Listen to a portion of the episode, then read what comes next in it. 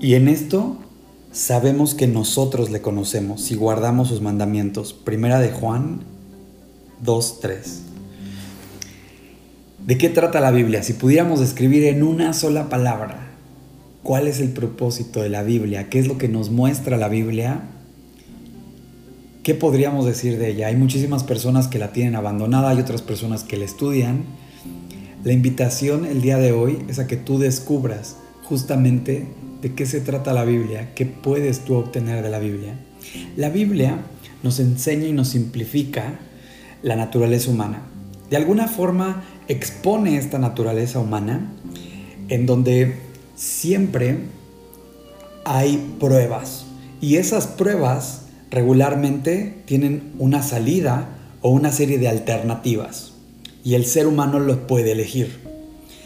Desde Adán, si nosotros leemos en Génesis, en el primer capítulo, versículo 29, dice, y dijo Dios, he aquí, os he dado toda planta y toda semilla que está sobre la tierra y todo árbol, y pareciera que todo va perfectamente bien.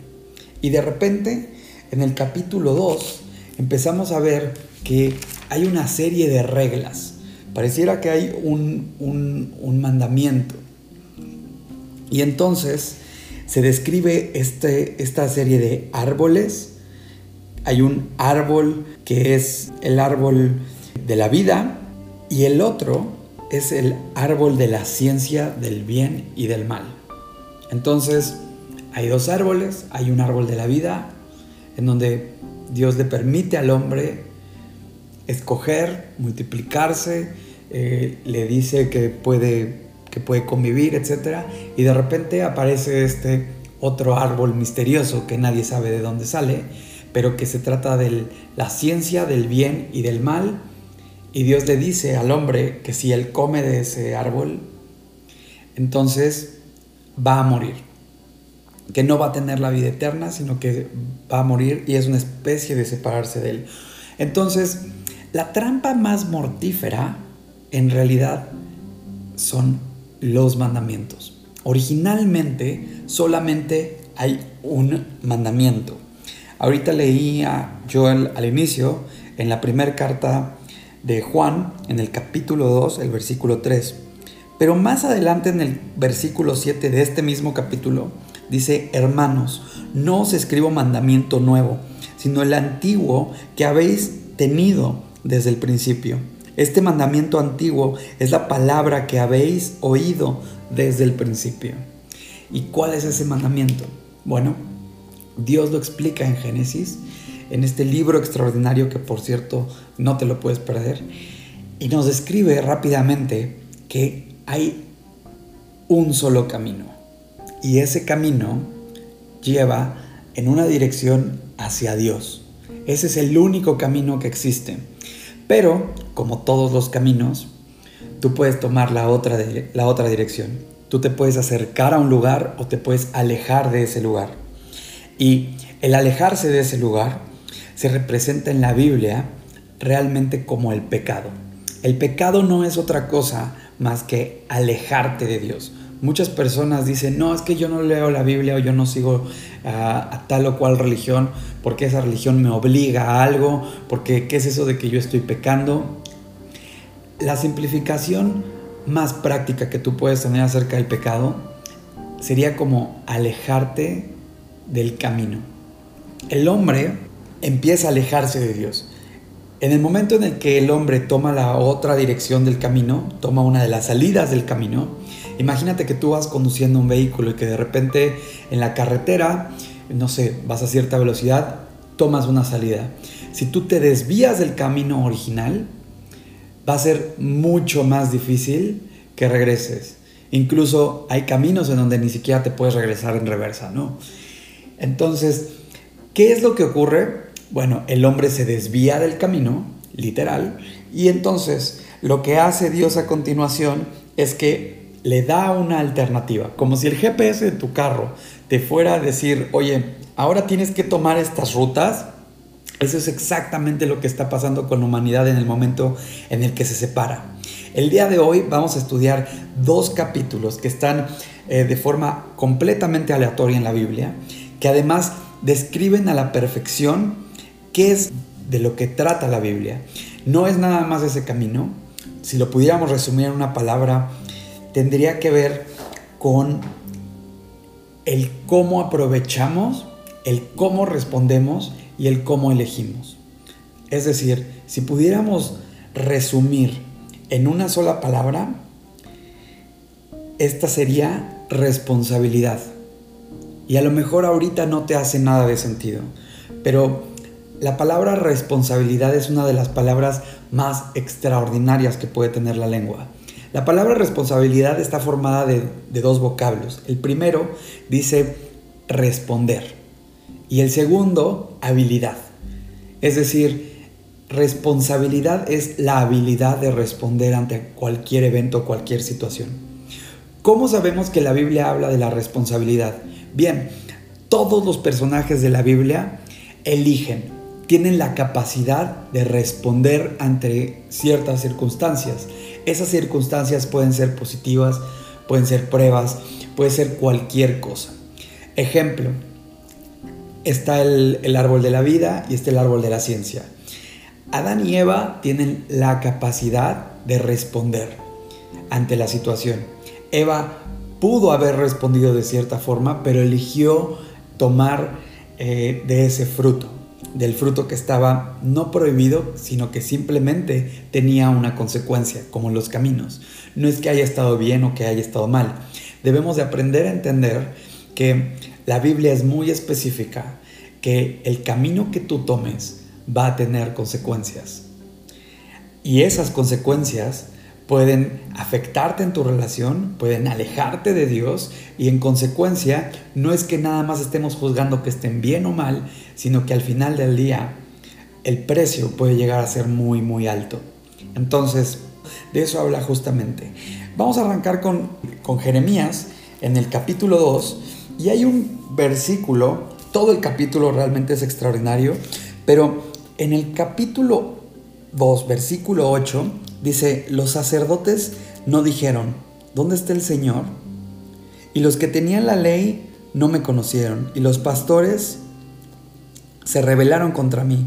Los profetas profetizaron en nombre de Baal, que era otro Dios, y anduvieron tras lo que no aprovecha. Eso de no aprovecha describe a la perfección cómo tú te vas a encontrar en la Biblia varias situaciones y varios caminos. La Biblia como tal podría decirse que es un mapa acerca de cómo acercarse a Dios. Pero como todos los mapas, tiene caminos, tiene vertientes, y tú te puedes también desviar de Dios. Alguien que puede estudiar a la perfección la Biblia puede saber no nada más cómo acercarse a Dios, sino alejarse de Dios. Y entonces se vuelve mucho más interesante el tema de la responsabilidad la habilidad de responder. Personajes como Ruth se ven siempre en la capacidad de poder responder. Ruth pudo haberse ido, pero eligió quedarse. José pudo haberse acostado con la esposa de Potifar y adulterar, pero elige seguir a Dios. Incluso el mismo Jesús es tentado en el desierto y él elige que Dios sea quien guía sus pasos todos los apóstoles, todos los personajes de la Biblia se encuentran en este dilema de elegir. Incluso hay algunos pasajes, como en el caso de Pedro, en donde en el momento en el que están capturando a Jesús, él saca una espada y corta una, una oreja de, uno de los oficiales que están aprendiendo a Jesús. Y Jesús le dice, Pedro, le llama la atención y le recuerda que una cosa es responder, pero mucho más importante es el saber responder. La Biblia es un manual de cómo detenerte antes de tener una respuesta de forma automática. Y eso es increíble. La madurez espiritual hace que tú puedas identificar y que puedas discernir entre las cosas que te acercan a Dios y las cosas que por el contrario te alejan de Dios y tal cual como los caminos, te ayudan, a, identificar cuáles son aquellos caminos que te van a acercar a Dios y cuáles son aquellos caminos que te van a alejar de Dios. Ahora, todo esto empieza a volverse cada vez más complejo. es como cuando tú llegas a una ciudad. Si tú vas de la ciudad A a la ciudad B, por poner un ejemplo, si tú vas de Ciudad de México a la ciudad de Querétaro, vas a ver que hay una autopista, vas a ver que hay un camino. Ese es como el camino ideal. No, no tienes mucho como para dónde hacerte.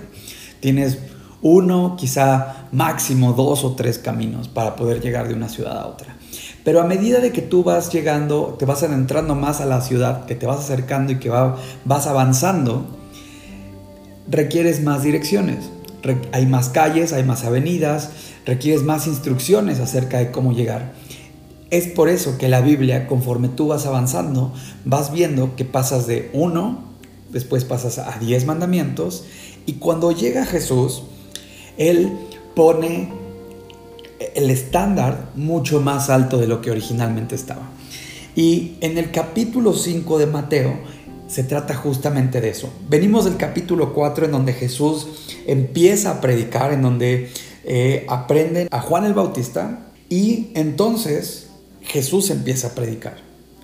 En el capítulo 5 literalmente arranca diciendo, viendo la multitud, subió al monte y sentándose vinieron a él sus discípulos. Y abriendo su boca él enseñaba diciendo, fíjate nada más cómo va a arrancar el capítulo. Bienaventurados los pobres en espíritu, porque de ellos es el reino de los cielos. Jesús empieza a mostrar por medio de estas parábolas estos caminos que nos acercan a Dios.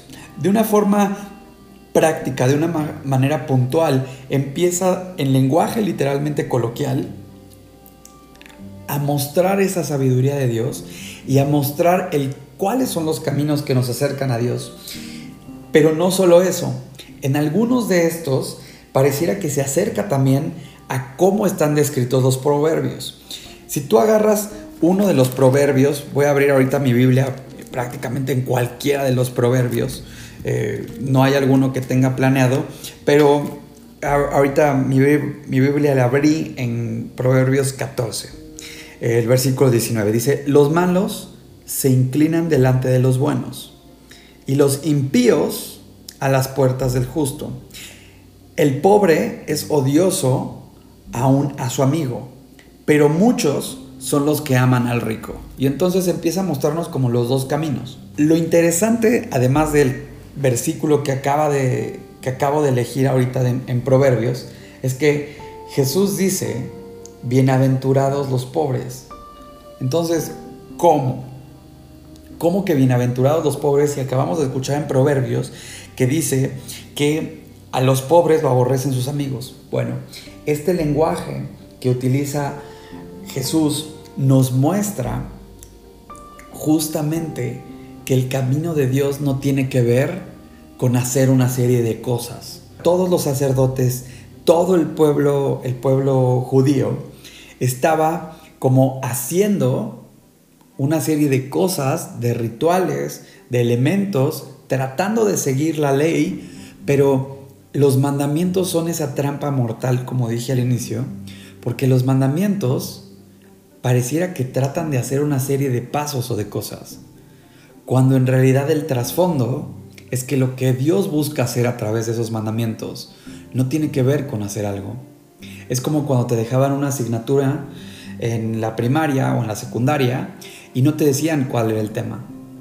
Y entonces tú lo ibas descubriendo, porque a medida de que tú te fueras acercando de una forma auténtica, entonces aprendías algo y pasabas la prueba. Yo recuerdo muy bien que cuando entrenaba básquetbol me ponían el entrenador a hacer, abdominales, hacer lagartijas, hacer eh, como todos esos ejercicios básicos. Y yo decía, ¿cómo me ayuda esto a jugar básquetbol? Bueno, cuando llegaba la hora del partido yo tenía mucha más condición. Lo mismo ocurría en el karate o ocurría en el fútbol soccer. En el fútbol americano los ponen a correr, los ponen a levantar las piernas, los ponen a, a generar fuerza para en el momento en el que llegue la prueba, entonces tengan las habilidades necesarias para saber qué decisiones tomar.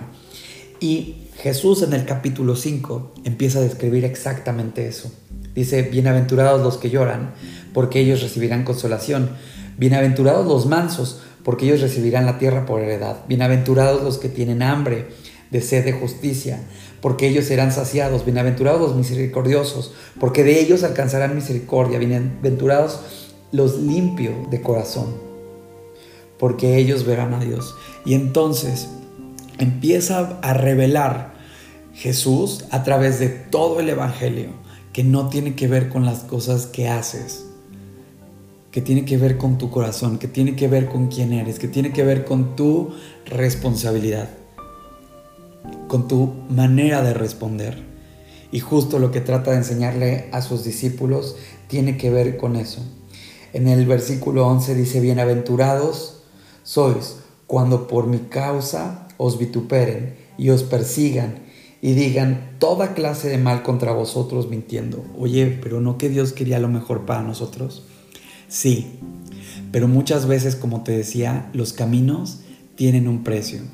Si tú, por ejemplo, eliges ser atleta o eliges ser astronauta o eliges una de estas profesiones que requieren un alto compromiso, evidentemente va a haber precios a pagar. En muchas de las profesiones los atletas, por ejemplo, no pueden comer todo lo que quieran, no pueden comer grasas, a veces no pueden eh, beber eh, cualquier, cualquier tipo de refresco por las sustancias que pueden tener, etc. Incluso pueden llegar a quedar descalificados y eso les puede costar su carrera. ¿Tú te imaginas la preparación que debe de tener una persona, por ejemplo, para ir a las Olimpiadas? cómo se debe de cuidar, cómo está todo su equipo de personas, de entrenadores, guardando su cuerpo, su mente, haciendo que descanse a sus horas, más el nerviosismo de la carrera o, de, o del evento, todo esto. Bueno, esos son precios a pagar. Lo que Jesús nos está describiendo es exactamente los precios que hay muchas veces por seguirlo a Él, por poner a Dios primero. Entonces, la Biblia nos muestra los dos caminos. ¿Cuál eliges tú? Tú eliges acercarte a Dios o tú eliges alejarte de Dios. Y tú me dices, oye, pero ¿qué no, no que había muchos caminos? Sí, sí hay caminos. Pero entre más te tardes en llegar a tu destino, más cansado vas a llegar también. Así que de eso se trata la Biblia. En todos los capítulos tú vas a ver personajes que se encuentran en este dilema de seguir a Dios o de alejarse de Dios. Y la mayoría de ellos van a elegir acercarse a Dios. Pero como te dije anteriormente, hay algunos personajes que desafortunadamente van a elegir también el otro camino. Y entonces nosotros vamos a poder apreciar también cuáles son las consecuencias de todo eso. Porque sí hay precios a pagar. Puedes ver a personajes como Sansón, que acabó sin ojos, Judas, cuando entrega a Jesús. Eh, puedes ver personajes como, por ejemplo, quien, quien debía casarse con Ruth, que en la Biblia se le describe nada más como un fulano en los capítulos de, de la Biblia de Ruth y, ni siquiera se menciona su nombre. Puedes ver también, por ejemplo, al mismo Israel eh, con todos los profetas, los profetas reprendiendo a Israel. Tú puedes ver también, por ejemplo, a Judá, el hermano de José, cómo se sentía, los hermanos de José cómo se apenan por el camino que ellos eligen, el mismo Poncio Pilato, que no pueden culpar a Jesús, el mismo Pablo que perseguía a todos los judíos y les cortaba la cabeza y los apedreaban y los perseguían y de repente darse cuenta de la verdad. Entonces tú puedes ver los caminos de todos estos personajes. La pregunta aquí es, con esta nueva capacidad que nos brinda la Biblia de poder responder, ¿cómo vas a responder tú al llamado de Dios? ¿Cómo vas a responder cuando Dios empiece a tocar la puerta de tu corazón? Cuando diga, hey, estoy aquí, sígueme. En Apocalipsis 3:20 dice, he aquí yo estoy a la puerta y llamo. Si alguno oye mi voz y abre la puerta, entraré a él, cenaré con él y él conmigo. Pero ojo, dice, si alguno abre la puerta, si alguno responde. La Biblia se trata de responsabilidad de la habilidad que tenemos de responder.